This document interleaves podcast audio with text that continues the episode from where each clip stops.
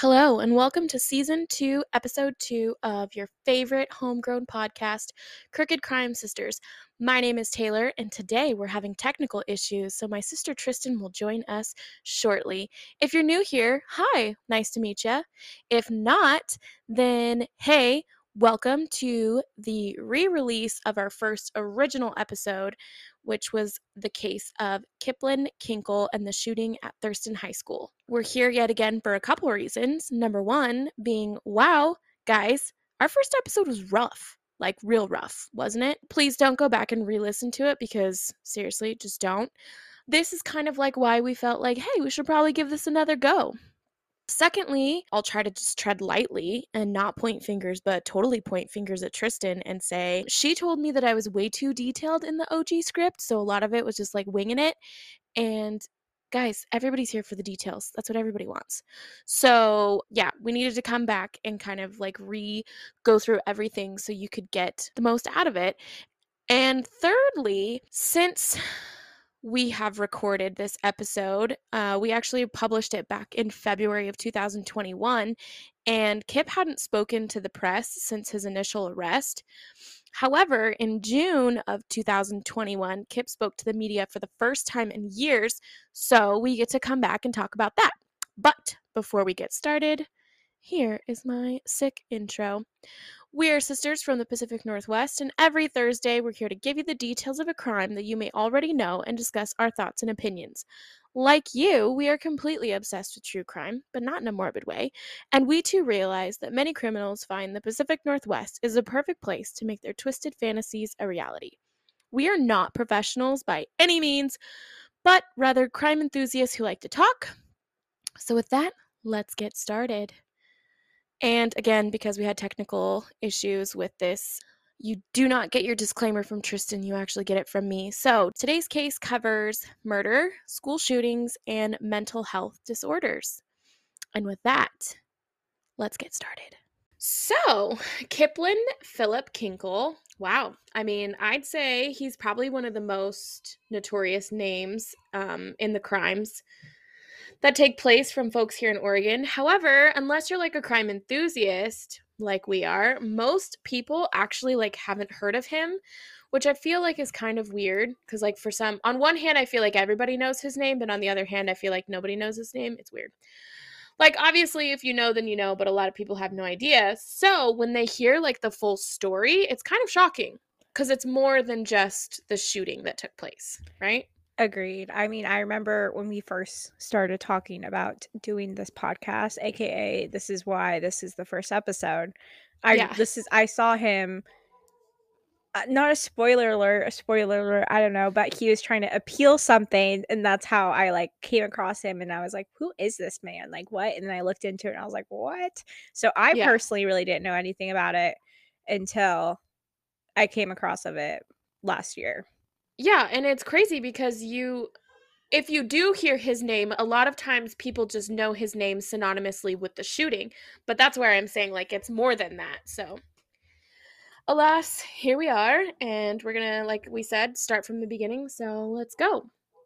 Um Kip was born in 1982 to his parents William and Faith. His dad went by the name Bill and they had been married since 1972 and kip had an older sister who was born in 1976 uh, the family was middle class if not in my opinion upper middle class due to the fact that they had the ability to live abroad for a year in spain on a sabbatical and i don't know i just feel like people who have the ability to do that they're not just normal middle class people I was but- supposed to say, did Lizzie McGuire go to Spain?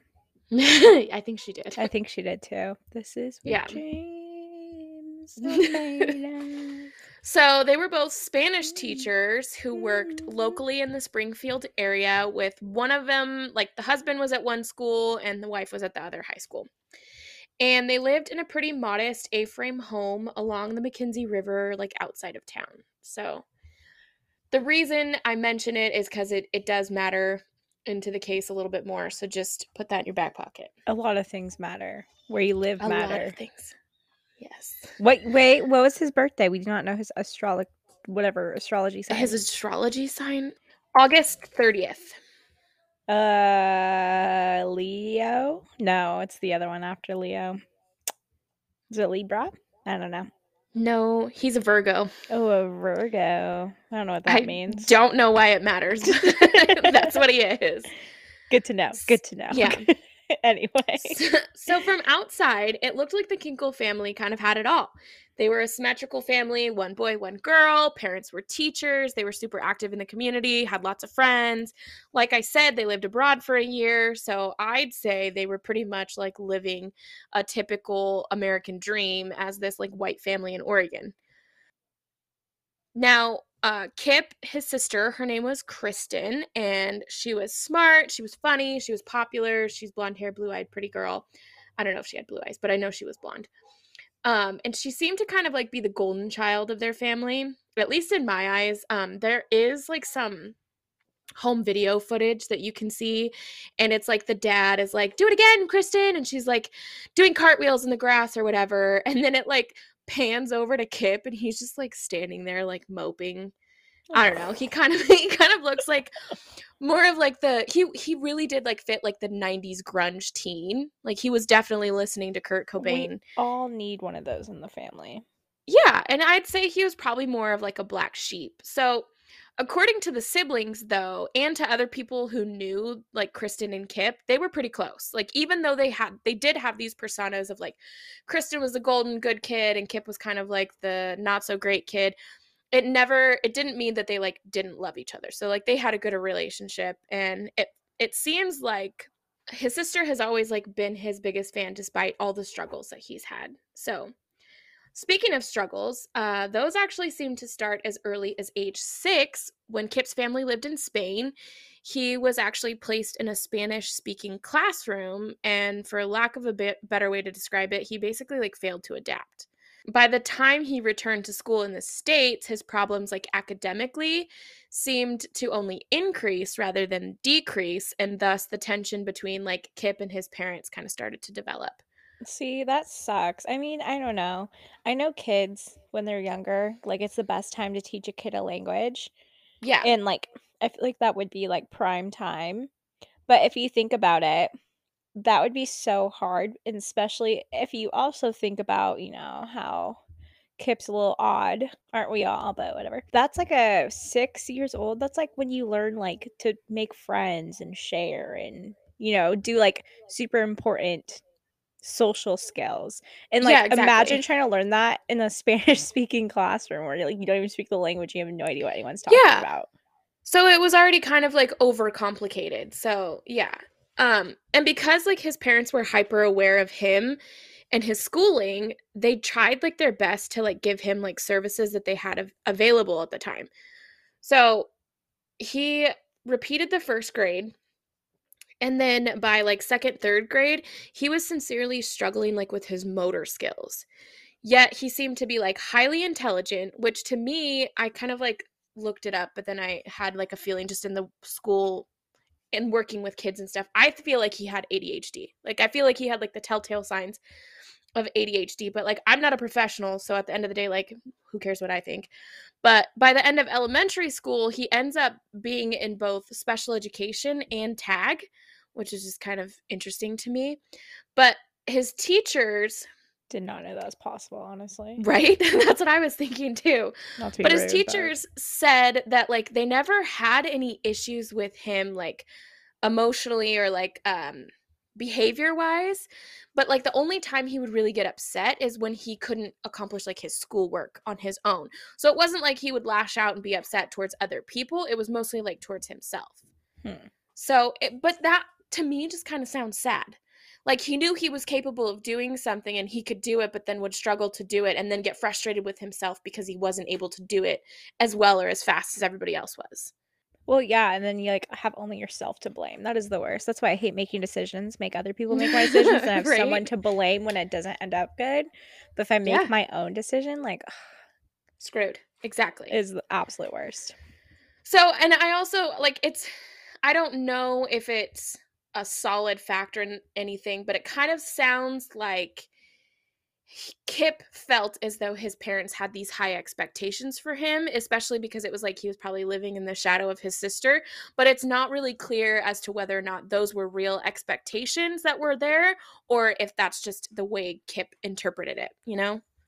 I mean, So. it could be a little bit of both, but from my knowledge of Kip and his high expectations with himself, you know what I mean? He's Yeah. feeling like he can't accomplish certain things. I feel like a lot of it was just his um perception. Like in his head. Yeah. Like in your in your own mind. Like it's He you're your biggest enemy, buddy. out, Yeah. yeah. exactly. Which which again, you have to think like as an elementary student, like that sounds sad. That sounds that sounds sad as to look at a child and feel like see that they were struggling that way and there wasn't he couldn't get the right help, I guess is what it seems like to me. Yeah. Kip hits middle school and then things changed. Um, and the way that they just do, you know, with kids like hitting puberty. But Kristen, his sister, she was out of the house at that point. She was actually in college. Whether or not it's a coincidence, once she transferred from U of O, which is obviously in Eugene, to Hawaii Pacific, Kip started hanging out like with a different crowd and started doing different things that he hadn't done before. And the reason I say like was it was his sister the one who kind of like held him down and kept him accountable to himself and kept him like, hey, you're a good kid, keep being a good kid type thing? Who knows? Or if it just that's how it happened. I don't know. But he ended up doing stuff like ordering books on how to make bombs. And then he would have them sent to his home or his school library. Like he got in trouble for like ordering books and sent them to his middle school library, which I'm like, how the frick did you manage that? Dude, like honestly, I I I literally flipped out in the first episode over this cuz why is that possible? And why Right? would you send it to your school? Well, and that's the thing that I'm kind of thinking too, because part of me wants to be like, okay, Kip, you're really smart. Like, if you were able to figure that out, you obviously have to be intelligent. To which that's why I also think he had more of like ADHD. I don't think that he was like special needs and like mentally retarded in that way. I think he just had, I don't know, ADHD issues, I guess. Then Kip ends up becoming like super interested in guns and bombs, and he actually gets caught stealing from the local Target with his friends. He actually stole like a CD. To which I'm Nerd. like, yeah, 90s.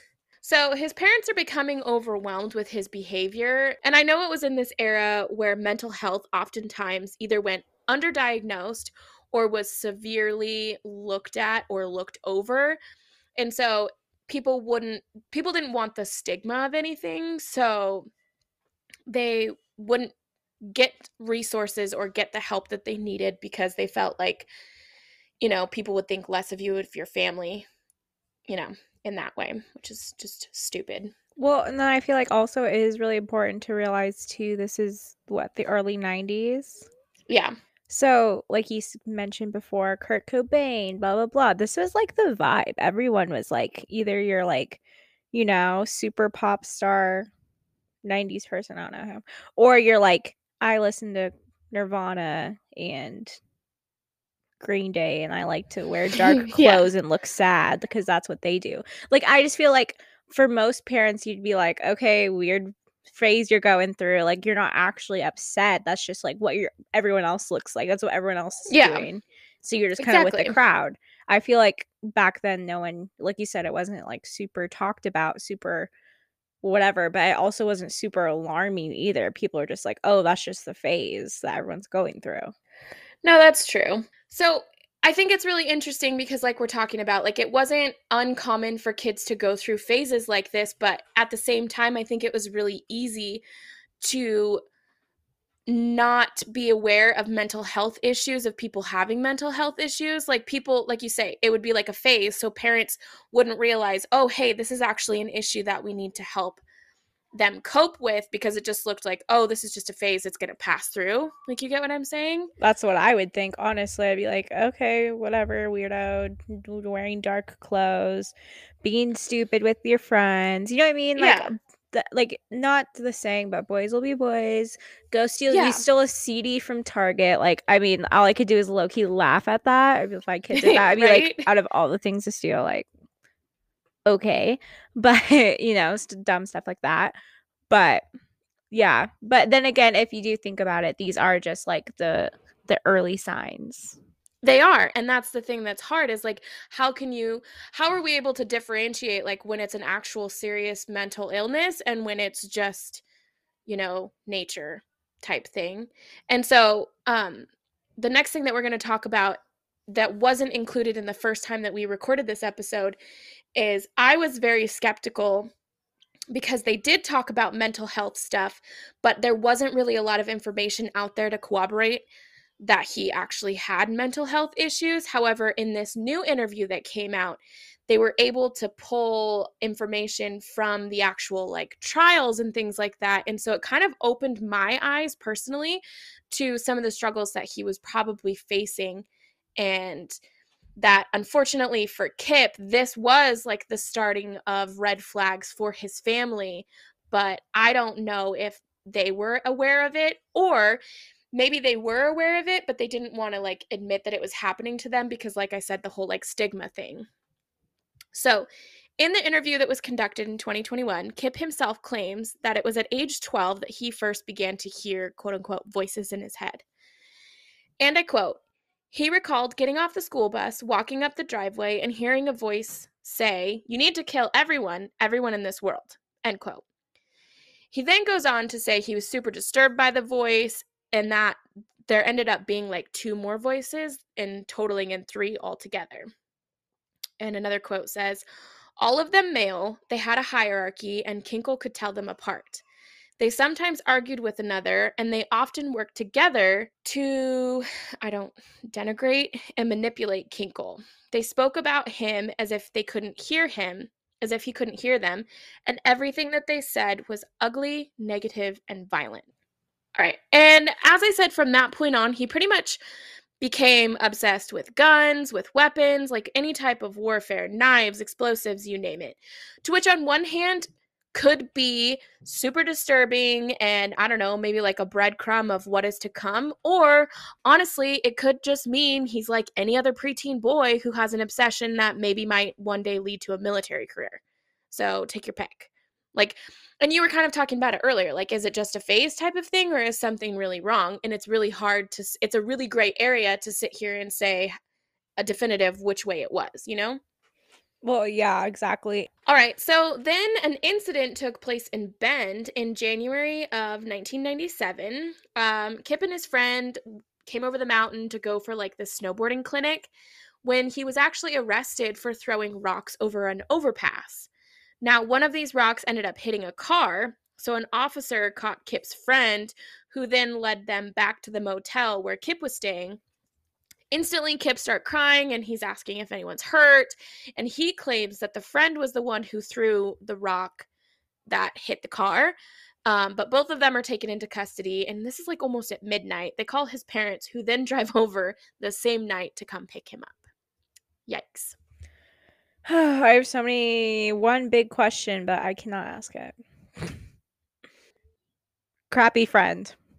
Well, as most parents, yeah, like as most parents would have concern, Kip's parents were pretty freaked out, especially his mom. And she kind of worried that he was in danger to others and to himself, so she sent him to a therapist shortly after the incident in Bend. Now, his mother also mentioned that um, to the therapist that he had like a strained relationship with his dad. And then the therapist noticed that it seemed to be like a pretty sensitive subject. And like when Kip was asked like what his parents thought of him, he responded and believed that his mom thought of him as a good kid who had bad habits, whereas he thought his dad was his dad thought of him as a bad kid with bad habits. So, in his own like fear and paranoia, he made sure to like never mention the voices in his head to his therapist. In the recollection of his past in the newest interview, he said that he always made sure to keep it a secret in fear that people would label him a retard. He also said his dad was extremely skeptical of mental health, calling them quacks like Quacks chiropractors. like chiropractors. Is that uh, like a quote? Yeah, like his dad, like his he said. I mean, that's a broken that. quote, but yeah, basically, his dad said that like going to therapy was like going to see a chiropractor. It's just a money. Dude, anytime scheme kind anyone of brings up a chiropractor, I'm like, ah, they're just quacks. that is so funny. right? I mean, but it, it just okay, to me it seems like because they're both teachers and I had some friends in high school and their parents were teachers, they just seem very like They're Spanish granola-y teachers, aren't they, people, too? Like, ah, we Out of all in that. people, yeah, no, Yeah. they're like literally like, we're gonna go climb Machu Picchu. Like, see ya. exactly. And we're going to be vegan and only do these things. So I don't know. It's just, I don't know if it matters, but it, it kind of Well, yeah, and that sucks that he had such a big fear. And I think it's really interesting that he quotes that he has bad habits.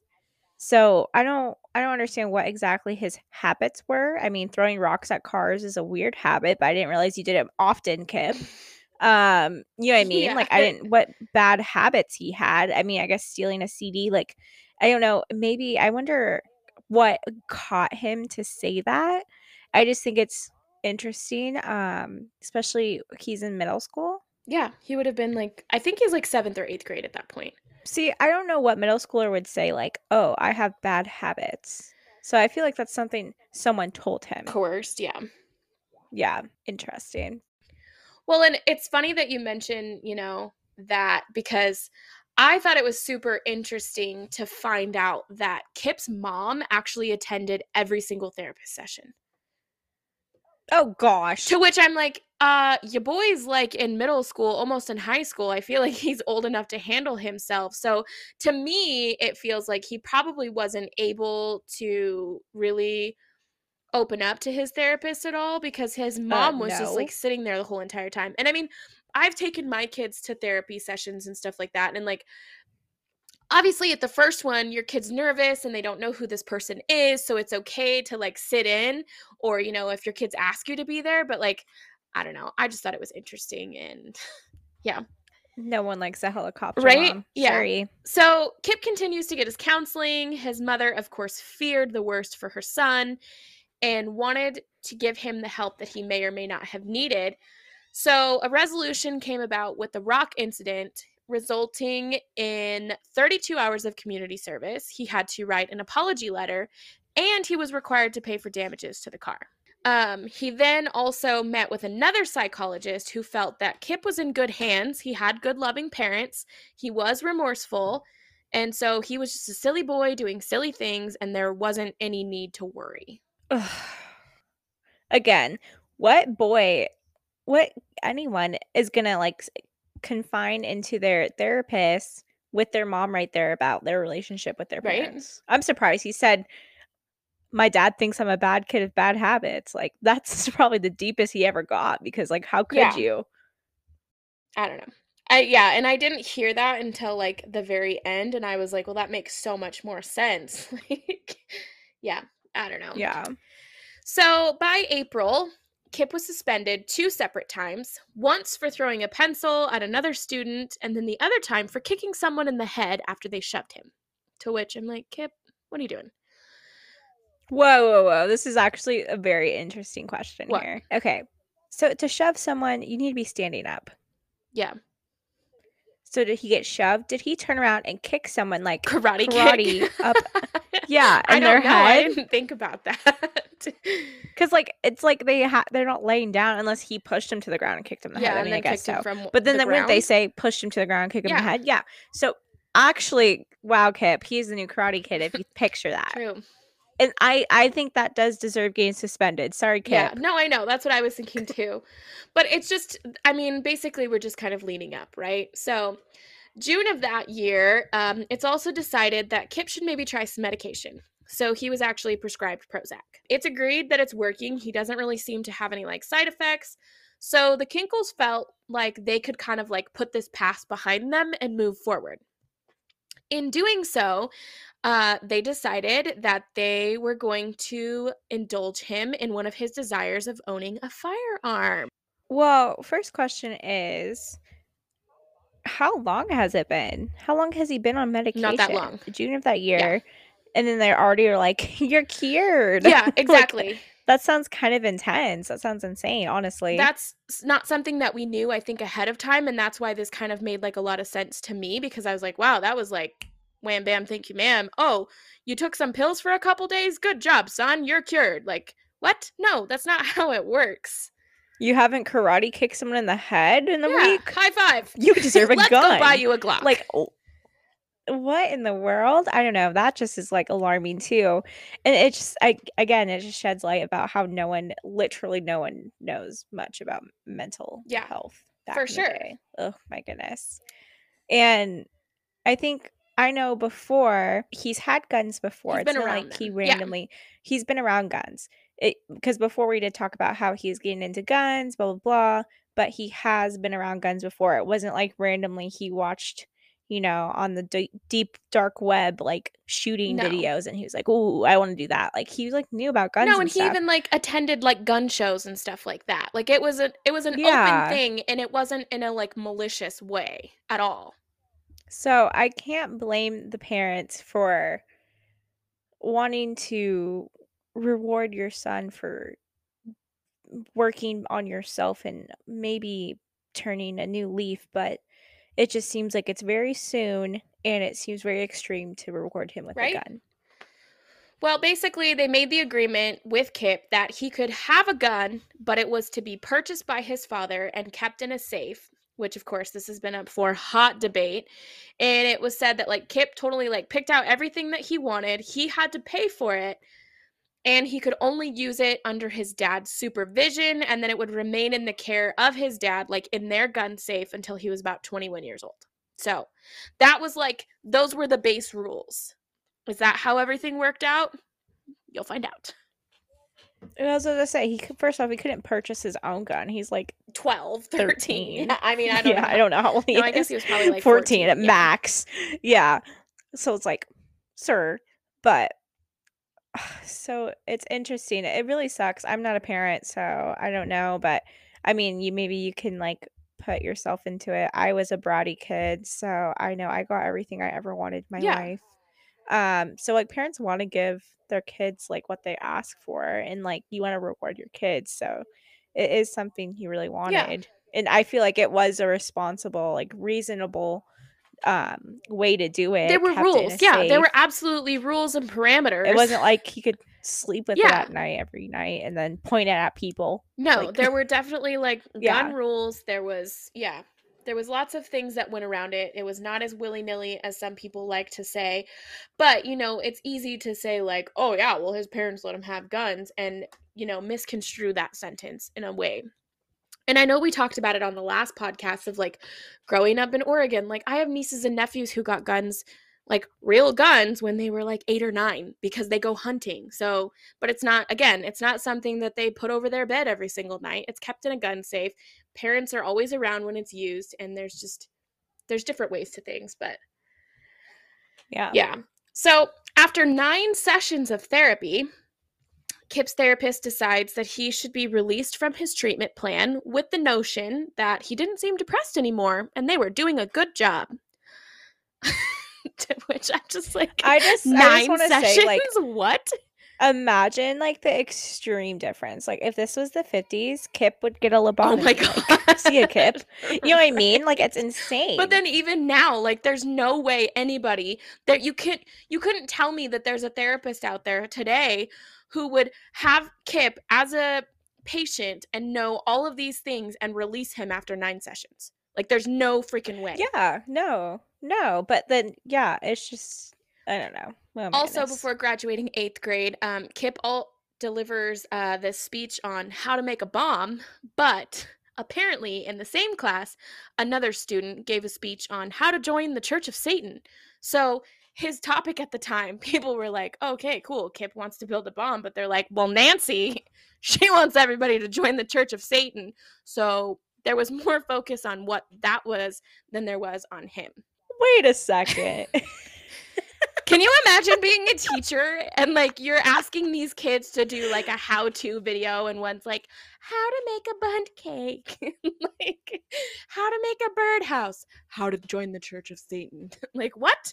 I wonder, like, And it was an okay, eighth grade like- girl. It was a girl. I don't know her name was Nancy, but it was a chick. I just gotta say, like, not to be too off topic, but like, can the school not do anything about that? Because it's like a religion. Yeah, I don't know. I don't You know know, I mean? especially because like a couple years back, I remember there was like this um this school in Washington, I'm pretty sure it was in Vancouver, Washington, where they were literally petitioning the school board because they were like, you can't have Christian groups, after school groups, and tell us that we can't have these Satanism classes. And they Satanism club. and they literally had to like offer this Satan club or something like that. It's insane. I'm not even kidding. And this was like at an elementary school.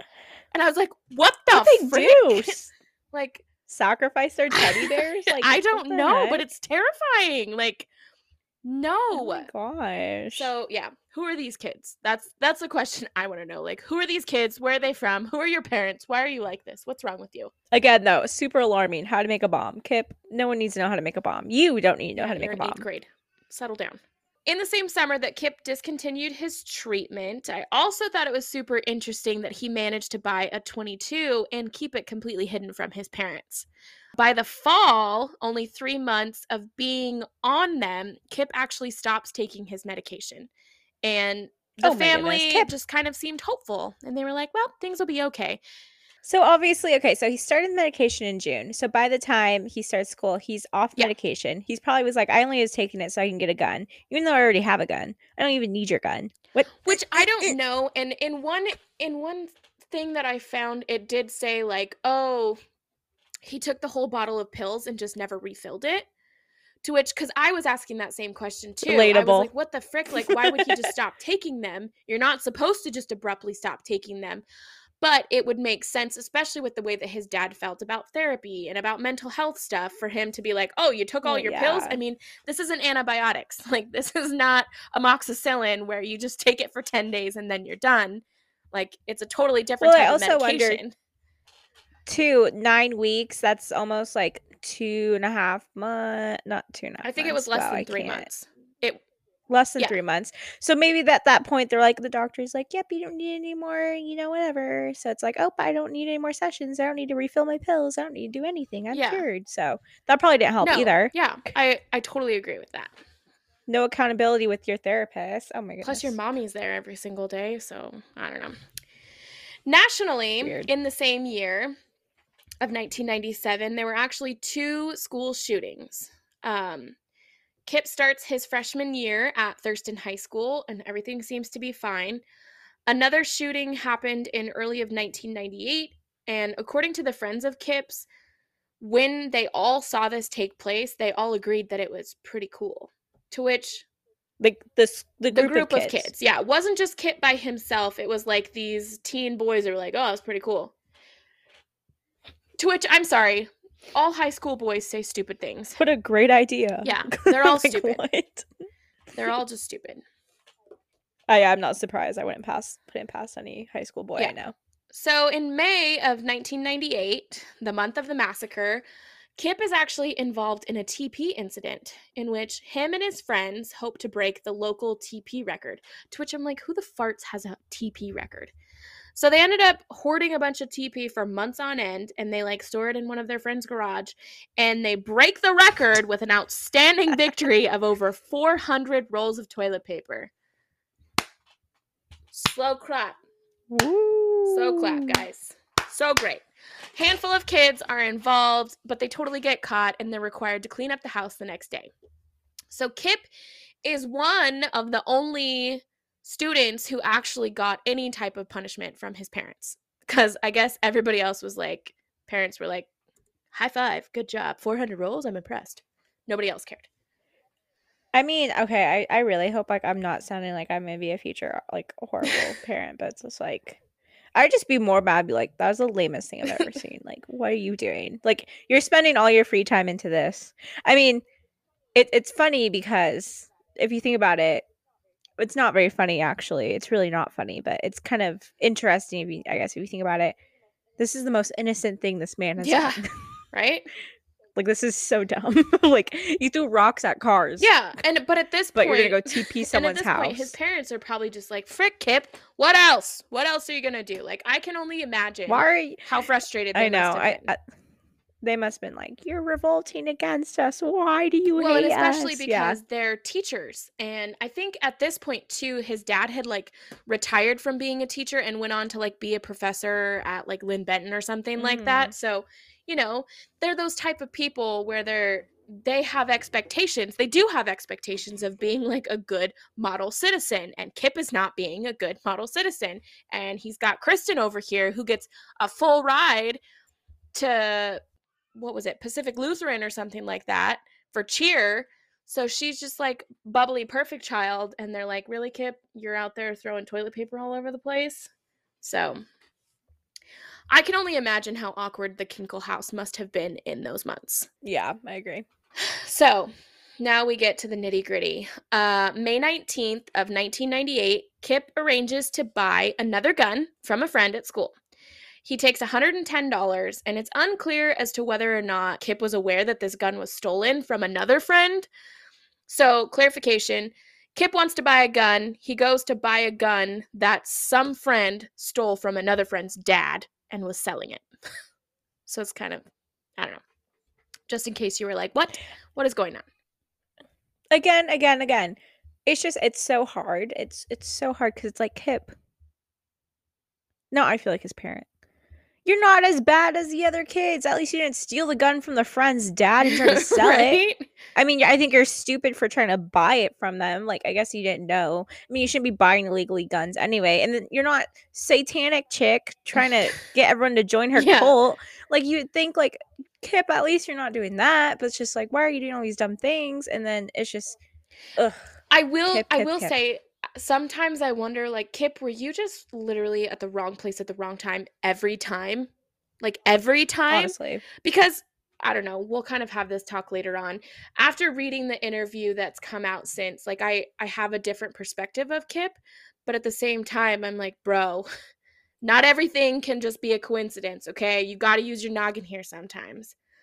But Yeah. Interestingly, I learned something new in the new article that came out. Um, the only reason that Kip was trying to buy this gun was because he felt as though he wasn't safe. So, in during Thanksgiving, months before, so again, we're in 1998, so go back to the year before, before Christmas, Thanksgiving.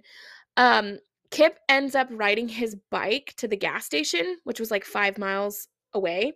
He went to get something sugary, so his that his parents like wouldn't keep at home, which again reminds me of the friends that I had because like they only ate organic, they never had sugar, you couldn't watch TV, like just those granola crunchy kind of parents. On his way back from the gas station, he said he broke like someone's triangular like reflective sign. Not like on the like ground. I don't know if it was just like one of those signs that you know like people put on the end of their like driveway or whatever.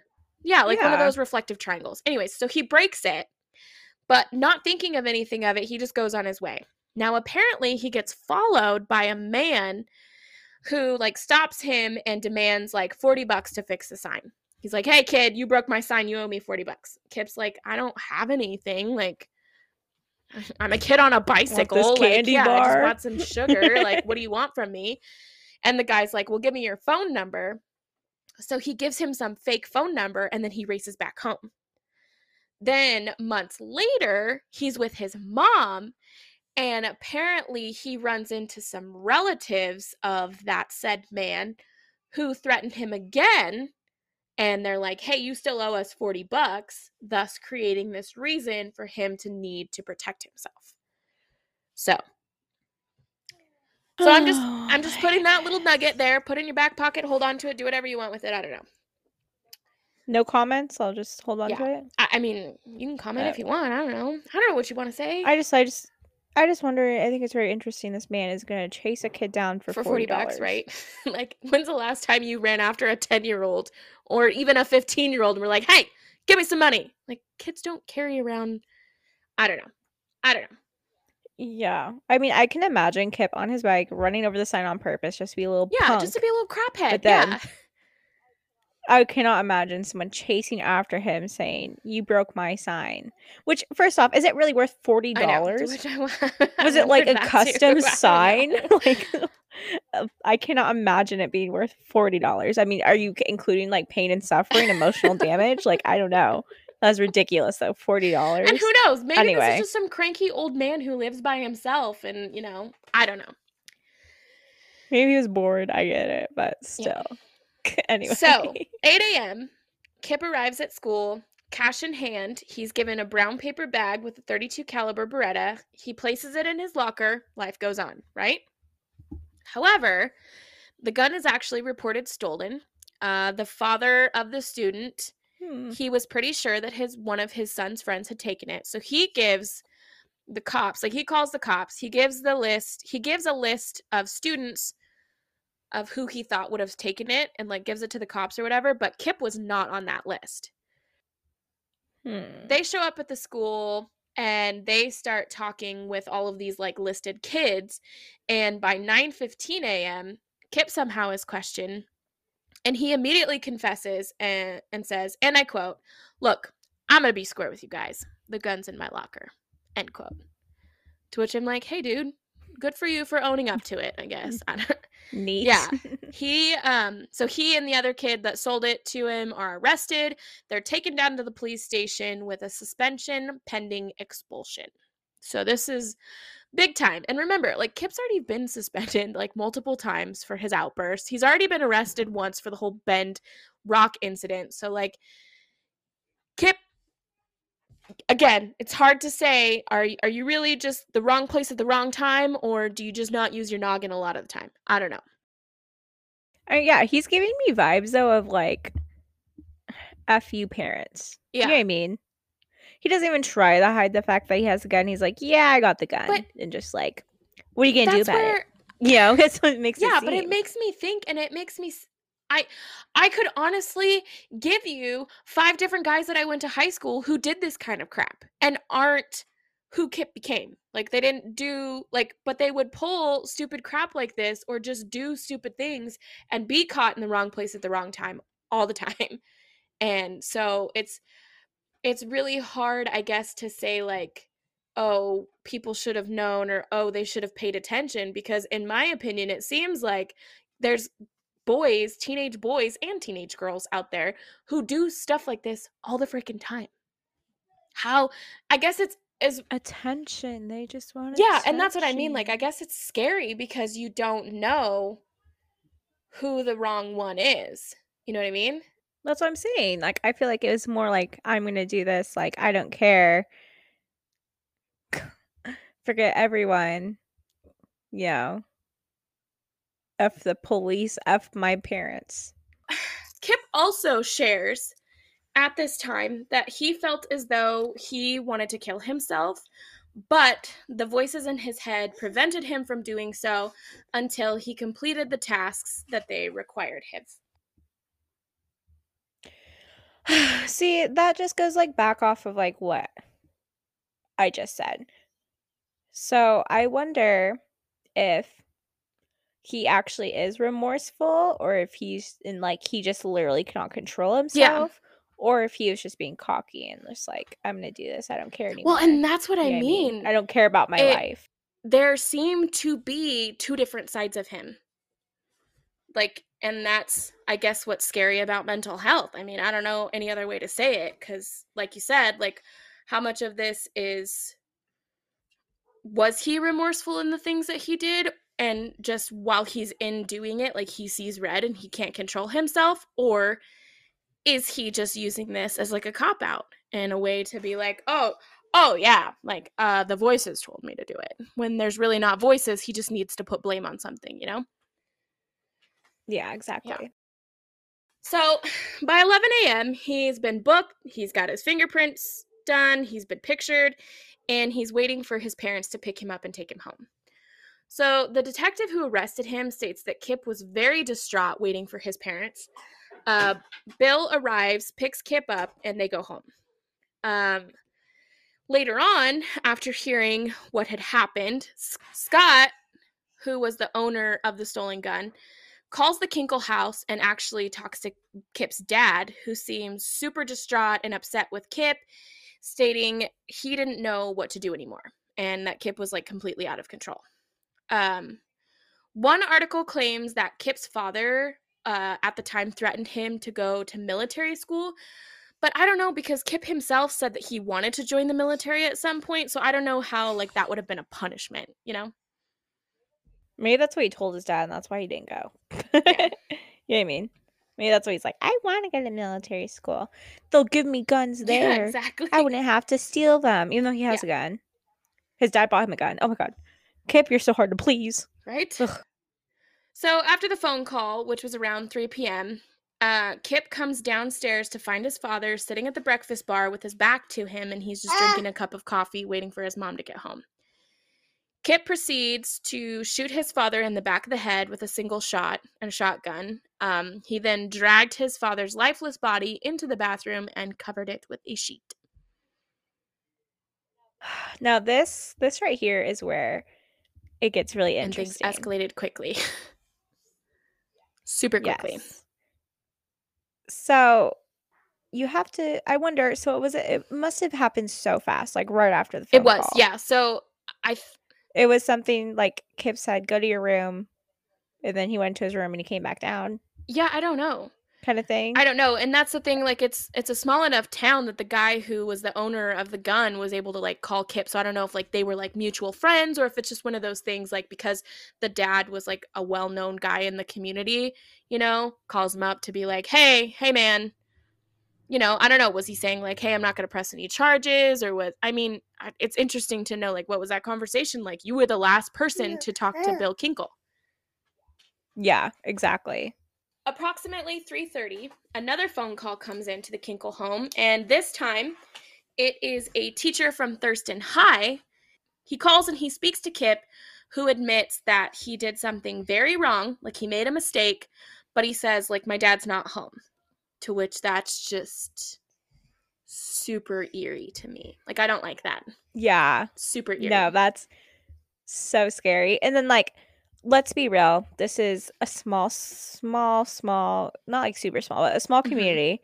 He was at school when he was caught with the Yeah. gun. So everyone knows he has the gun. So I bet the teacher's just like, "Kip, yeah, we we know you had the gun. It wasn't a good yeah idea." Like, exactly you know, that's probably what they're he's referring to. They assumed he's referring Exactly. to. That's what I mean. But- like, because he's like, Ugh. "Oh, I messed up. I did something wrong." And yeah, the the person on the phone's like, "Yep, Kip, you sure did." Not knowing, "Oh, hey, Daddy's in the bathroom."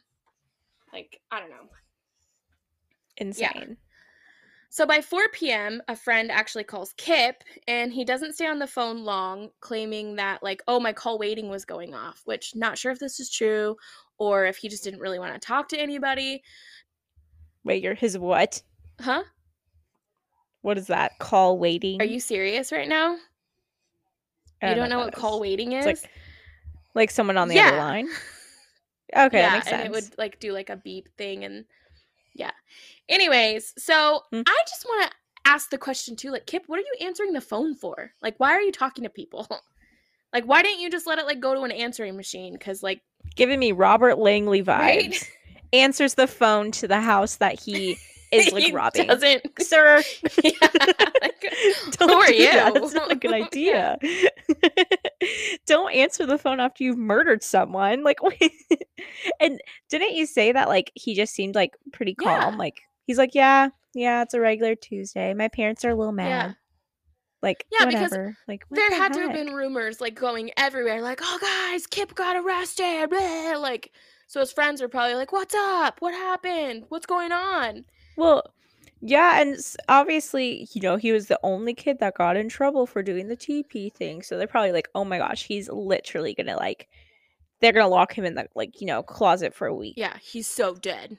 Exactly. Like, that's what I mean. So, and again, this is the 90s. So, like, they didn't really have texting. So, you had to call someone's home phone.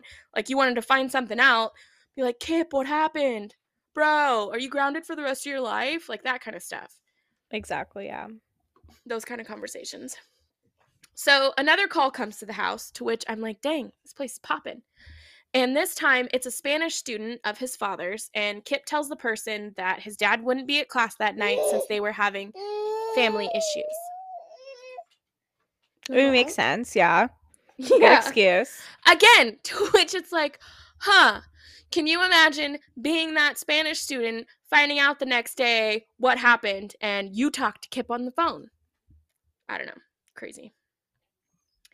So around 4:30, Kip actually has a three-way call with his two friends, which one of them was the guy he did the TP incident with, and he stated to them that he wasn't trying to cause all the chaos that he did. He just really wanted the gun, but everything's done now. His life was over now. And he was upset by his pa- how his parents were going to react. He knew how embarrassed they were going to be of him and they said that he went back and forth from being like super angry to being like super upset. And he also kept mentioning his mom and like when she would be home. Like, "Oh, where's my mom? I wonder when my mom was going to be there." Oh gosh. And he also lied to them and said that his dad was at the bar, to which I was like, ugh, yuck. So when Kip's mom gets home uh, around 6:30 p.m., he actually met her in the garage. Kip told his mother that he loved her, and I quote, shot her twice in the back of the head, three times in the face, one time through the heart. He then dragged her body across the garage floor and covered it with a sheet. End quote. His own mother. yeah. His mom and oh, His and she didn't even get a chance to yell at him yet. and I just that in itself is just kind of like heartbreaking and I don't know the way that their house I think was like set up where it was like the the house was on one level and then like the garage was like connected through some stairs or whatever so you had to go like down the stairs Mhm. to get to the garage so he was like waiting there so I just I wonder, did he wait there with a sheet? yeah I don't know That's my and question. Yeah because you know it's premeditated. Like you know he is going to shoot her no matter what. That's like obviously why he was waiting there. That's why he had a gun in his hand ready to go. yeah So just crazy. Yeah, I don't I don't have words cuz I don't know what to say. What he does for the next 12 hours, you know, I guess my only guess is Kip knows. I myself cannot even imagine staying in the house where two deceased bodies are, let alone the bodies of my parents that I shot. Like I don't understand how he was able to stay there all night. To me, it seems like there are severe mental health issues because I can't imagine imagine a normal sane person like staying in this situation. I mean, but at the same time, it's like, where would you go? Yeah, cuz you're a 15-year-old boy. Like you can't drive anywhere. You can't drive anywhere. You can't go to your friend's house. Your friends know that you just stole a gun and your parents are going to beat your butt. They're going to be like, Yeah. bro, how are you like, oh, yeah, my dad said I can just go over your house, Johnny, and play video games. It's fine. Like, Yeah. no.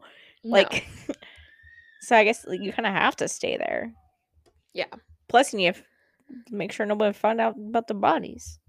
Yeah, but it's just I I don't know. It's just mind-boggling to me like how and I guess yeah, that's why it just to me points to the direction of like he definitely had some things going on and he wasn't even seeing clearly because how on earth do you do something like that and then stay there all night?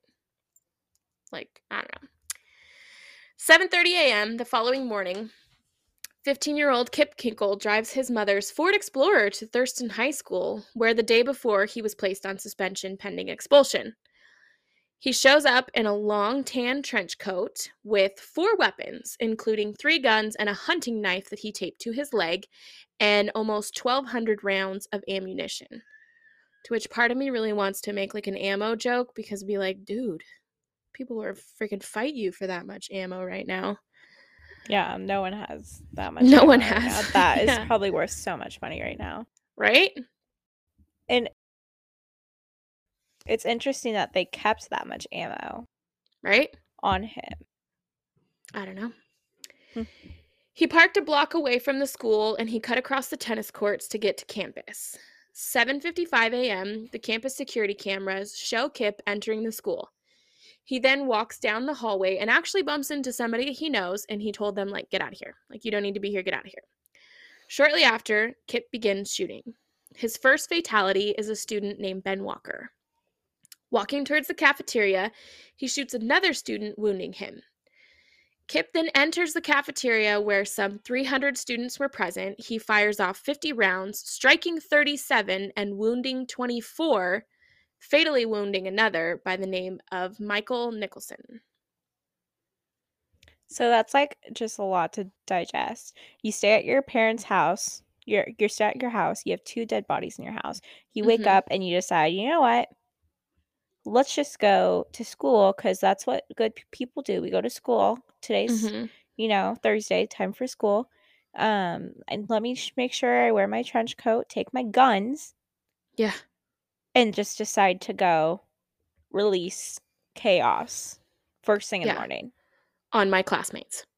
Yeah. Insane. By 8:04 a.m., the police arrive on scene and students have basic, basically pummeled Kip to the ground, where he was punched in the face by a classmate and then Kip just starts screaming out like he just wants to die.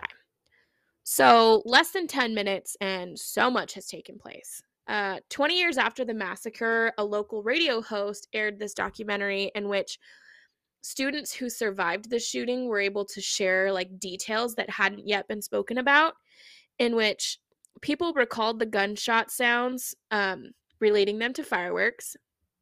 One girl remembers getting hit with a bullet and in shock and in anger not realizing that she had been shot she like turned around and then sees kip with a gun and is like oh crap i just got shot. Like she just Yeah. thought someone hurt her. She didn't realize like she got shot. To which i hate to ask this question but like i've always wondered like what does it feel like to be shot? Does it burn does it just hurt really bad like because you don't know I just people 50 Cent got shot a bunch and he didn't die, but mm, obviously. Yeah, I don't I don't know. I don't know anyone don't that's know. gotten shot either, so I don't know Yeah. who to ask. It sounds awful. It doesn't sound fun, that's for sure. No, yeah. Another student shares how he had been hit four times and he struggled as his body like went numb. Oh and I my quote, gosh. I was trying to pull myself up to sit on the bench and the table, and there was a girl next to me watching me struggle to try to get up on this bench. And she's just like, uh, maybe you should stay on the ground. And I was like, yeah, okay, that's a good idea. End quote. Like, can you imagine? Oh my Can you imagine being a freaking high school student and first of all, people are getting shot all over the place and then you're watching some kid next to you like try to sit up and you're like, "Hey bro, not not so smart. Sit, stay down. Stay down." Like I don't know. Yeah, I'd be like, don't look, but it doesn't look good. You shouldn't move. Yeah. Oh my goodness. That sounds like terrifying.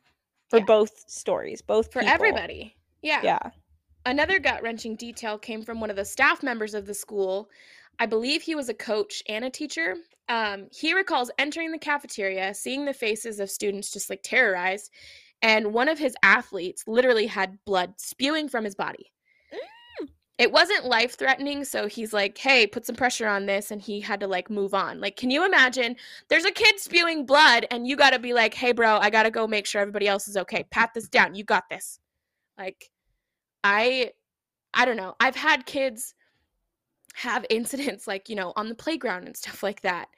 And, you know, trying to help a kid who's terrified, who's gushing blood from like their head and stuff like that is gets your adrenaline going. So I can only imagine to have to like see kids like that and then not be able to help them have to move on because there's more people who need your help. Like that is mind-boggling to me. But then again, I guess EMSs do that all the time or EMTs. There is a special people. There's a special place for people that can handle stuff like that. Yeah, unfortunately, I don't think I am one of them. Yeah, I don't know if I'd be one of them too. More of a, a flight than fight type of person. Yeah. So, like I said, it wasn't life threatening, so he told the kid to put pressure on it and he moved on where he heard another student yell, "Hey coach, I need some help." And this student had a wound to the face, but he was like doing CPR on another kid. Oh my gosh. So shot in the face, and he's trying to do CPR on some other kid. This student um, was the one who was shot uh, before he walked into the cafeteria. So he didn't. He actually didn't die instantly. Rather, he died shortly after and was taken to the hospital, where he had to be put on life support until his parents were able to come say goodbye, which is just super sad. Yeah, I can't imagine that. Like that is insane, and especially like, I mean, I know I bet we'll talk about it later, but like this is a time no one knew this would happen. No one knows what to do in No. a situation like this. Yeah. And again, only a handful of shootings had actually happened. It wasn't like 2022 where we hear, oh, 10 different shootings within a six month period. Like this was unheard of. You sent your kids to school and your kids were fine. You would see them at the end of the day. So, Yeah. yeah. Uh, one cop was actually a few bo- blocks away at like a gas station. And when he heard the call, he honestly thought it was a hoax. But for some reason, he ended up going to the school anyways. Because I that's where when he, when they said that, I don't know if he was like off duty or something like that, and like just heard it and ended up going in. But whatever. Um, when he made it to the school, realized everything was happening. Uh, Kip was actually apprehended and quickly transferred out of the school and taken to another officer who would then take him to the station. And as they're doing all these like transfers of let's get Kip out of here kind of thing, the detective who arrested him the day before shows up and he's like, I just I just arrested that kid yesterday. Yeah. To which that must have been like spooky. I can't imagine being that guy. Yeah. So, unaware that Kip still had a knife on him, um, they get him to the station. He's placed in an interview room, and the cop steps out for like a brief second to like turn on all the cameras or whatever. And in the time in which he comes back, Kip, who's fully handcuffed, manages to get the knife into his hands and attempts to attack the cop. Kip. Yeah, But he did this while he's also insisting that the cop shoot him. So I think in his head, he was thinking, if I try to attack them, they're going to shoot me. They'll kill me. It's great. Mm, okay, I see that. Yeah. So he then went crazy and they ended up actually having to pepper spray him in order to subdue him.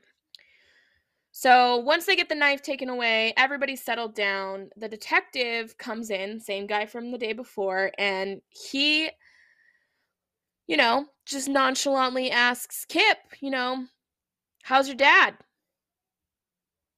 To which Mm. That's like not the right answer. This is not a good question. right? Kip replies, They're dead. I killed them. Can you To which- imagine hearing that? Right? Being the freaking detective because you're like, wait a minute, I arrested you yesterday and now I'm arresting you again because you're doing this. And then when I ask you, how's your dad doing? You're like, oh, hey, he's dead. So I can only imagine the amount of shock that that statement made. Oh my god. And, you know, those after that happens, that's when the infamous pictures were taken of Kip in which he looks like a ghost of a human. And it's interesting because in one of the pictures that I saw, because I looked at all this, the pictures again from everything that is available, and Kip has like a an X taped across his chest, and I asked myself like, what the what did what did he tape an X on his chest for? But apparently, I read later on that Kip put extra bullets and saved them for himself in case he ran out so that he had enough to take his own life. Like, Homeboy had a plan. Yikes. Just yikes. All Yeah. around yikes.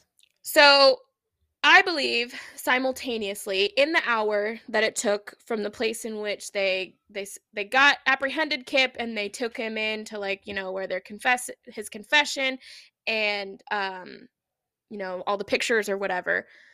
I doubt that they were able to communicate with Kip's parents nor each other and so it was probably like the detectives like, "Hey, I'll go and do the interview, you go call his parents" kind of thing that's what I'm assuming happens. There's nothing that's really super detailed.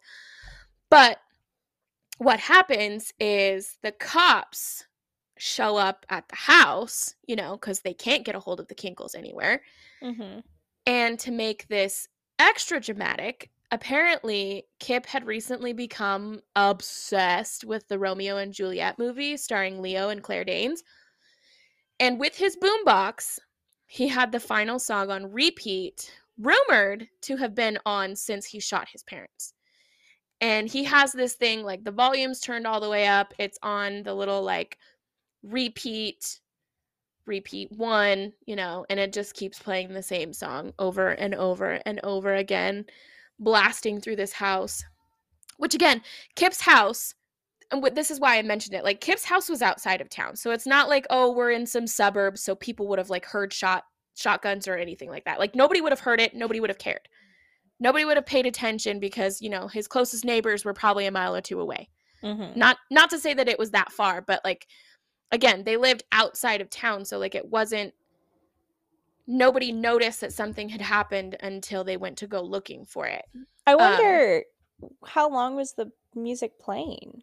That's what I mean, like they they believe it had to have been playing like all night long kind of thing. Well, what if he played it after, like during the shooting, so no one could hear the shots? Maybe with his mom, possibly. I don't think he would have had it playing with his dad home though. Like He could have. I mean, he could have, but can you imagine Kip go to your room, Dad? I want to play this on full blast. Like I want to play this song. Like I just All I gotta say is, see- if you're mad at your kid and they go to their room and they play Romeo and Juliet, like this final song, yeah, you need to be worried. Because which again, it's like some opera, you know, musical instrumental thing. It's not like a that's still, comp- yeah, but that's like the death scene. yeah. So like that is like is time for killing scene. I mean, I guess that's true. Spooky. Yeah.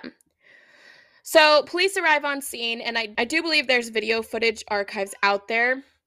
So if you're really interested, you can go find it on YouTube. And it shows the cops arriving there, and you can actually hear the music from outside of the house. Like that's how loud it was. Um, upon entering the home, the cops found ammo everywhere, and you could even see it like through the windows. Again, I make the comment like, dang, people in 2022 would I don't want to say kill for that because that's not the right way to say it, but pay a lot of money to have that much ammo. They end up searching Kip's room. They find his journals as well as some homemade bombs that were made out of soda cans. And they also unco- uncover a crawl space in which more bombs look like they were constructed. Um, so the cops end up evacuating the area within like a five mile radius. And turns out all the bombs were faulty, anyways. Like Kip sucks and he wasn't able to make them well but he basically had like set it looks like he had set up these bombs to like blow up his entire house kind of thing Very interesting because Yeah. I wonder like did his parents know about his bomb obsession? Did his parents know there's bombs in the crawl space? I don't know if they were aware of that or not. I or do you think no, they but put all those bombs in the crawl space afterwards? afterwards? I mean it's possible. Hmm. it's super possible. Back at the station the cops have started questioning 15 year old kip kinkle who was just taken down for a school shooting as well as learning that he murdered his parents the night before. Your favorite line oof Everything was recorded and audio tapes are available should you wish to hear them. I have listened to them. I didn't listen to all of them. I mean, I am a freak and I do love true crime, but like some stuff can get kind of overwhelming. I'm pretty sure there's like at least an hour or two of Kip's questioning. I bet. And I have a lot of questions for Kip. yeah. He talks about how he had no choice. He had to kill his parents because he failed them and because of the gun situation. He shares about the voices in his head and how his parents were good people, that he had a good life, that they never deserved what happened to them, and that he just wanted to die. So, yeah, that's a lot to process because a lot of times, you know, especially if kids have motives, it's like, oh, they were abused or something happened. But Kip's like, no, I really had a good life. My parents didn't deserve this. I just am hearing voices. I'm sorry. Snapped. And I will say, like, in his in the audio tapes that I've listened to, like he does cry. Like he does sound remorseful. He does sound like, oh, what have I done? kind of thing. It's not like he's some cold-hearted kid who's like, Yep, I killed them. Yeah, I'm glad I killed them. Like he's not like that at all. So I will just put that out there for the people who are like, he's a monster, whatever. He is a monster. Yeah, still a monster. he is a monster, but you know, he's he's I don't know. I don't I don't know. We'll talk about it more later. So, May 22nd, Kip is charged with four counts of murder, Within the week, he is the talk of the nation with his face plastered on every newspaper and media networks all over are covering him. The then president, Bill Clinton, even makes his way to Oregon to meet with the victims and he addresses the families. In June of 1998, Kip is indicted with 58 felony charges. Dang, Kip. So here's where things get real political, and I don't know enough, but in the research that I did, I think that this is kind of where the system failed Kip, in my personal opinion. Let's hear it.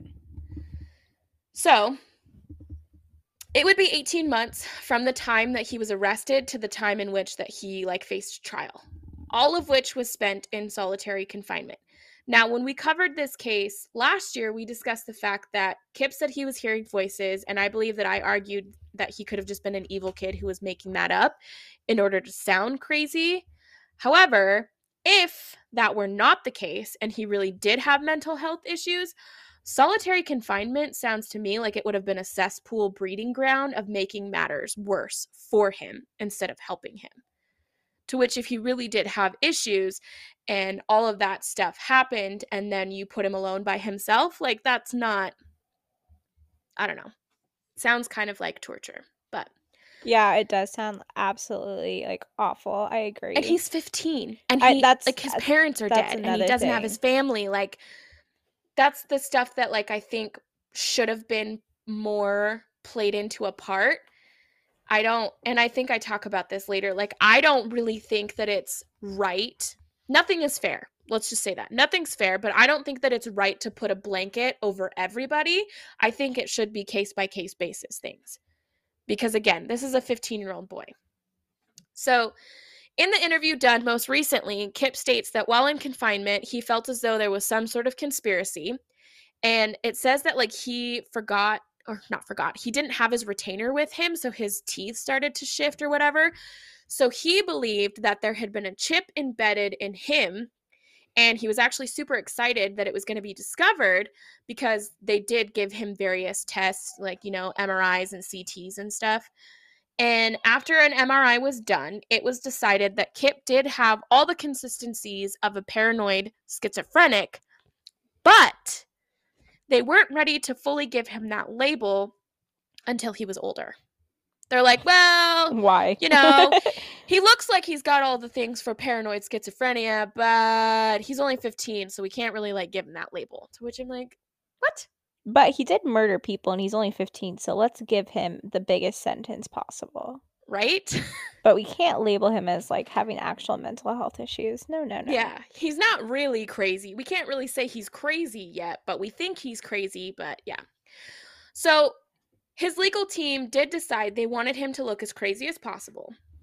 So originally, Kip was going to plead insanity because at the time, I believe it was the policy of Oregonians that if you pled insanity, it took the pe- death penalty off the table and it meant that you would um, like serve your sentence in a state hospital rather than the state penitentiary. Mhm. So this is where the controversy comes in, and I want to talk about Measure 11 really quick. Which Measure 11 was a bill that was passed and essentially gives mandatory sentences based off of crimes committed. So it's it's literally like a table, and it's like, oh, you kidnapped, you get X amount of years. Oh, you murdered someone, you get X amount of years, right? Mhm. but it doesn't take into account age or mental status whatsoever. So, again, this is like one of those things, like this is a blanket statement. So, if he was found guilty, it meant that Kip would face a severe sentence that would span hundreds of years. With that being said, the prosecutors offered him a plea deal that would be anywhere between 25 years and 200 years, depending on the judge. 25 to 200. right?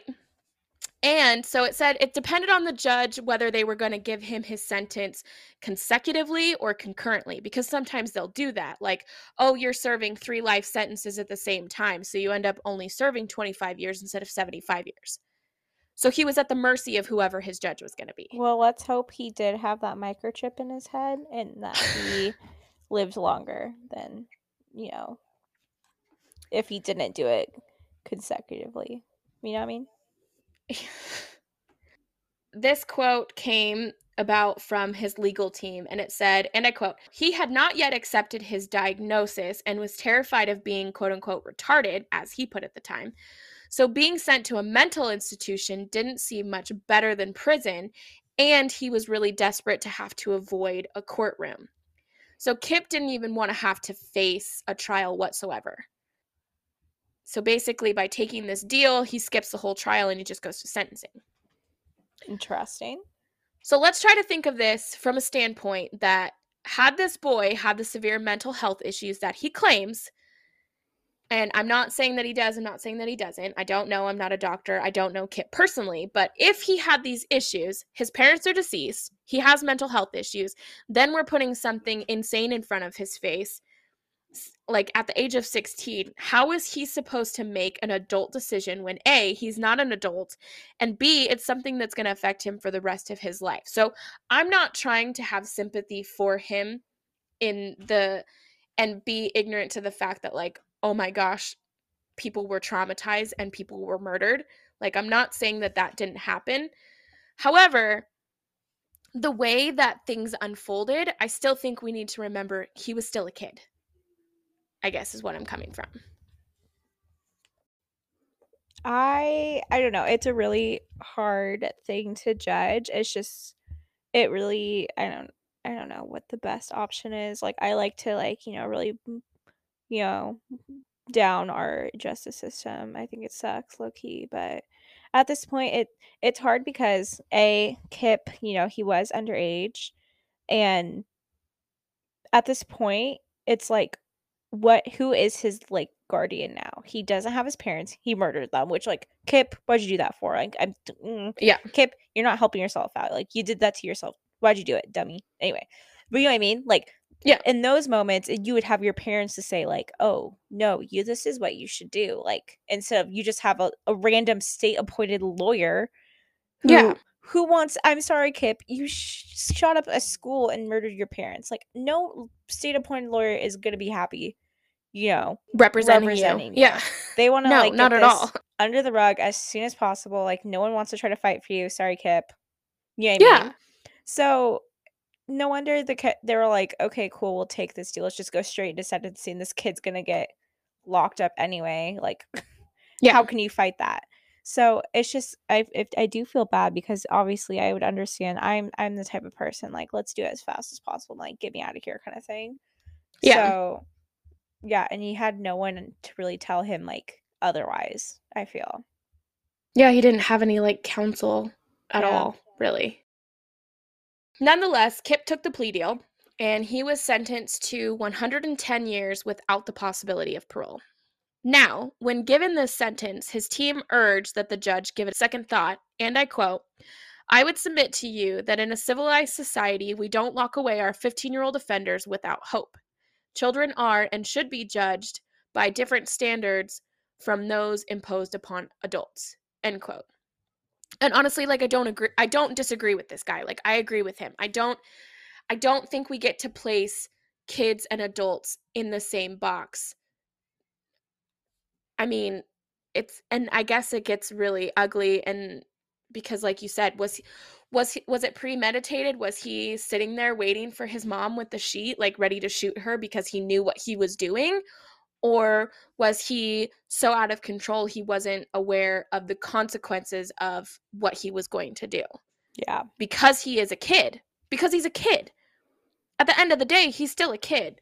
So i don't know seriously because when you think about it how many people serve sentences and this is just what i'm saying how many people are out there serving sentences and then go out there and they reoffend all over again how many adults do that that's what i'm saying yeah. how many adults do that oh.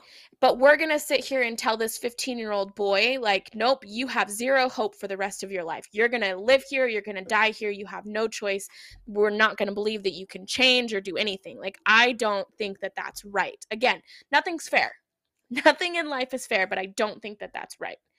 Especially because, sure, I guess you could say, like, if he's full of crap and he's lying and he never had any mental health issues, fine. He deserves to stay where he's at. But to play devil's advocate, if he did actually have those issues and he just needed help and he wasn't getting the help that he needed and this could have been prevented, why take away his entire life for that? I I don't know. I just think that, you know, there could be reform. Agreed. So I also wanted to put in this quote that was made by the DA because he went on to say of Kip at the time Kip Kinkle ranks with some of the most notorious criminals in our history, names like Ted Bundy, Timothy McVeigh, Jeffrey Dahmer, and John Wayne Gacy. End quote. Excuse me. No, he doesn't. First of all, all of them are grown men. Second of all, all of them were like serial killers who committed crimes over spans of time. It wasn't like a one time thing where something happened. Like these guys were like awful. So, like, I don't think that it's fair to put this kid in the same box as some of the most notorious serial killers in America. Agreed. But I don't know. Apparently, there was some banter that went back and forth to which I'm saying, Kip, if you, you know, listened to our first episode and I doubted you and I said you were making it all up and you suck, I guess you deserve to be where you are, you know. However, if if you did have those mental health issues and you weren't getting the right help, I think it's really sad that things have come to the way that they did.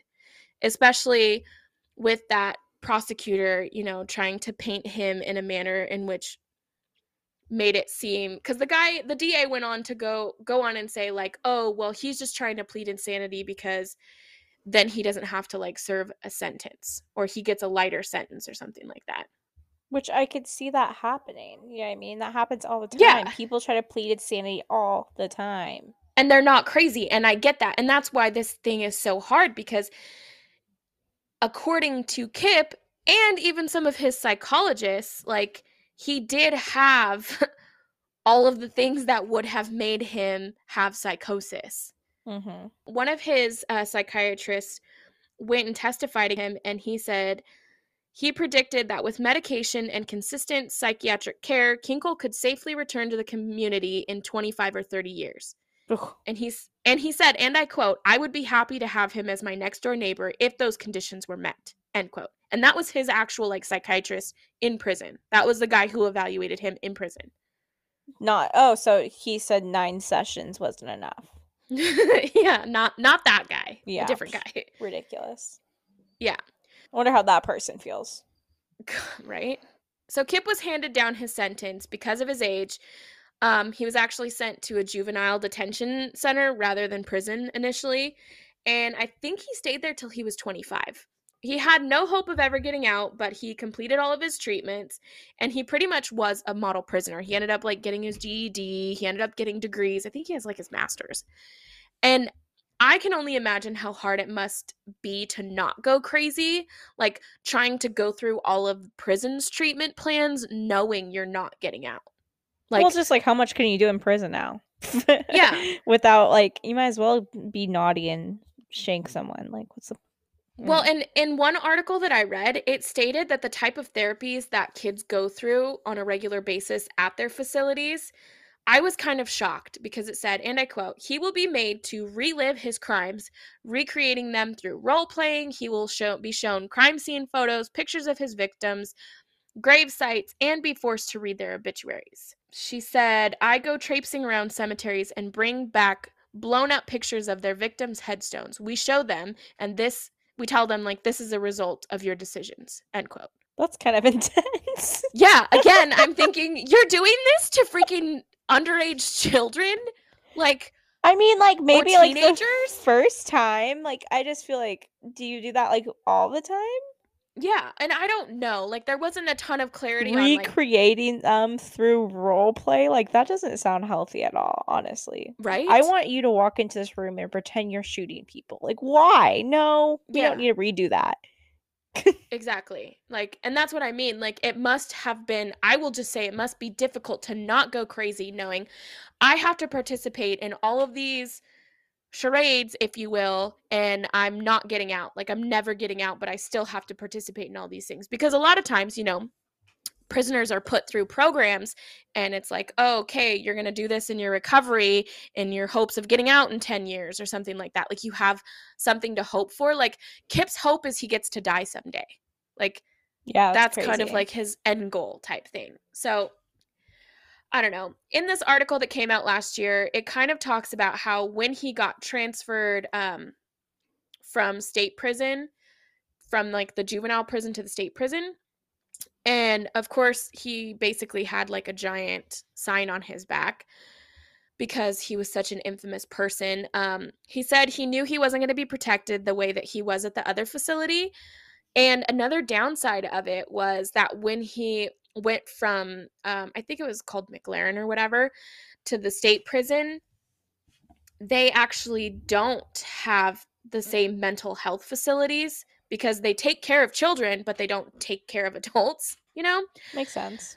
Like he doesn't have the same access to his health care. So he went from being fully medicated to like not getting any medication whatsoever when he was transferred. That's gotta suck. Yeah, what's what's the point of that? Doing all that work and then just undoing it. right? And I get it. These are criminals and these are people who have committed crimes who, generally speaking, deserve to be exactly where they are. Like, I won't say everybody does because we know that some people are innocently accused of things. But when you think about it and you really like open your eyes to the injustice that goes on because we don't see it in our everyday eyes, it's kind of sad and it's not talked about. So, moving on because Kip's story still isn't over. Eventually, he became an electrician with the prison. He's gotten degrees, he's adjusted well, as well as he can. But then, what I thought was super interesting was the fact that Kip was actually part of this I don't know what else to call it other than like a movement where he was advocating for this bill that was passed in which juveniles cannot be tried as adults. There were stipulations to their sentencing and that people would get opportunities to have like a second look at their cases. So this was kind of like super hopeful for Kip specifically. Like he was really excited and there was a bunch of other people who would have benefited from something like this happening until at the very last second it was discovered that it would not be retroactive. So, because Kip was already sentenced, even though he would have fit the full criteria beforehand, because it happened, because he's already sentenced, because he's already in prison, they were like, yeah, we don't care about you. I mean, that's a lot of work to probably get him out using that Right? bill. So too hard, too much work. Yeah. Well, basically saying, like, they created this bill in which juveniles who commit crimes such as murder have the right to be tried as juveniles, not as adults. Um, they can't be given sentences of life without possibility of parole, and they're offered a second look halfway through their sentence, all of which they decided Kip Kinkle is ineligible for. And I just think it's funny because I'm trying to understand why kids today are any different from kids back then. And I think it's also super sad, but Kip's own sister apparently had some email correspondence with whoever wrote the article and she basically says like I'm not going to tell you that my brother was ever the monster that you think he is because to her and for her he's always just been her brother who did something wrong but has always been mentally unstable. And so, I don't know, it just it kind of sucks for him, I guess. But it's really hard in cases, especially like this one, where they had one crime. And like I said before, it's not like he was a serial killer who um like went on to have like multiple crimes spanned across multiple dates or anything. But sometimes I think we should look at things more from a case by case basis. And, you know, I'm all for people like actually growing and changing. And it's interesting because um apparently at the Oregon State prison or whatever, they did they had this group where they took like the worst criminals that they had, I think, in prison. And they did, I don't know, they did like this focus group or something like that. So they took regular people off the streets and brought them in Oh gosh. and and they made them like sit down and have like conversations with people and i i think it was more i i mean it to me it sounds more like like an anthropology type study you know like yeah. a psychology type thing because it said that like the person who sat down because you sat in concentric circles right so it's like you have a chair here and a person comes and like sits in front of you and then i think they only had like a certain amount of time and then they would move to somebody else Mhm. and the person sat down in front of Kip and was like, um, you murdered your parents and killed your sister's parents. How's your sister? and Kip was just like, My sister's the best. Like, what else do you want to know? Like, but just that like people automatically assume that he's this like heinous monster who's not remorseful and doesn't care about what he did Hates and that everyone. Yeah, yeah, yeah and that he's still like this grungy teen who listens to black sabbath and is setting books on fire and stuff like that but that once the whole like thing was done everybody was able to like see Kip like as a person and not just you know this monster that people wanted to make him. Mm-hmm. Before we wrap up and give our final thought, I just want to share this final quote that was given by someone who like works with Kip and has known him over the last 20 years. And he said, and I quote, "In Oregon, Kip is the boogeyman that people bring up anytime there's some sort of movement on a juvenile bill that might let people who have long sentences get out earlier. To most people, he's just the school shooter from Thurston, but they really don't know Kip Kinkle. They just know his name. End quote. And I don't know, I'll say if I'm honest, after reading this article, it's hard not to have empathy for him because he's an adult now and he has gone through these programs. And I think that it sucks. I'm not saying that it's right. I'm not saying that it's not right, but I think that it sucks that he's done all of this stuff and he never is going to have a shot at real life, you know? Well, and it's just, I think it's interesting to, we have these programs for like rehabilitation into the real world. So it's like, why even have Kip do that? What's the point of having Yeah. him do it? What's the point of wasting our time having Kip do it? They should have just locked him in a freaking closet, kept him in solitary confinement, not let him see the outside world for the rest of his life if they had if he had no chance of actually living a life. You know what I mean? Yeah. It's just silly to make him do all this stuff, get his degree, do all these things, and then yeah. Well, and I think it's really sad because at the end of that article, you know, the interviewer person is kind of asking him questions and they're like, Do you have any hope for the future? And he's like, Well, I try to not set myself up for failure and have that that hopeful expectation that someday I'm going to get out of here, but at the same time, he's like if I didn't have that hope, I'd have nothing like to live. Yeah. I don't know. It just sucks. Do I think that he I don't know. If if there was a way to make sure that he wasn't going to like be a repeat offender, I think that he should be given a shot to try it. Would I trust him to babysit my kids and teach them gun safety laws? Yeah, probably not. But do I think that he like you know, do I think that he couldn't be beneficial in society? Who knows?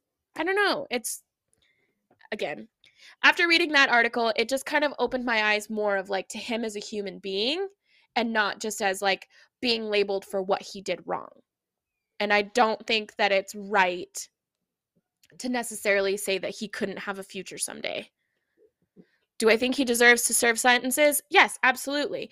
And you know, even some of the victims have said like, well, my my child didn't get to live a life, so he shouldn't get to live a life because my child lost theirs. And I think that that's valid. I think that's absolutely valid.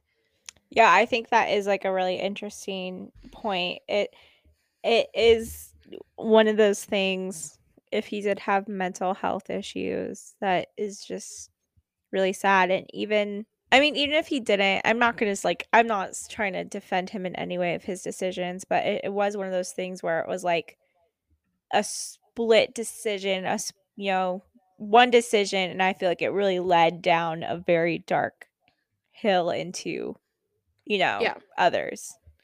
You know what I mean? If he didn't make that one decision, if he didn't decide to buy the gun, you know, this would have never happened. If he didn't make the one decision to decide to shoot his dad, he wouldn't have to shoot his mom.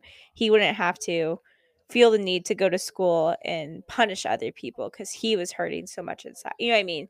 It's just one of those things where, Yeah. but I don't know. Which I'll bring this like last thing up, and this could get super controversial, but it just makes me kind of think of like, okay, do we trust drunk drivers to drive on the road safely? No, typically we don't because they're intoxicated. So if Kip has mental health issues, I'm sorry for comparing it to drunk driving, but at the same time, it feels like if he weren't a threat to himself in that way, you know, would it would he be okay to live out in society?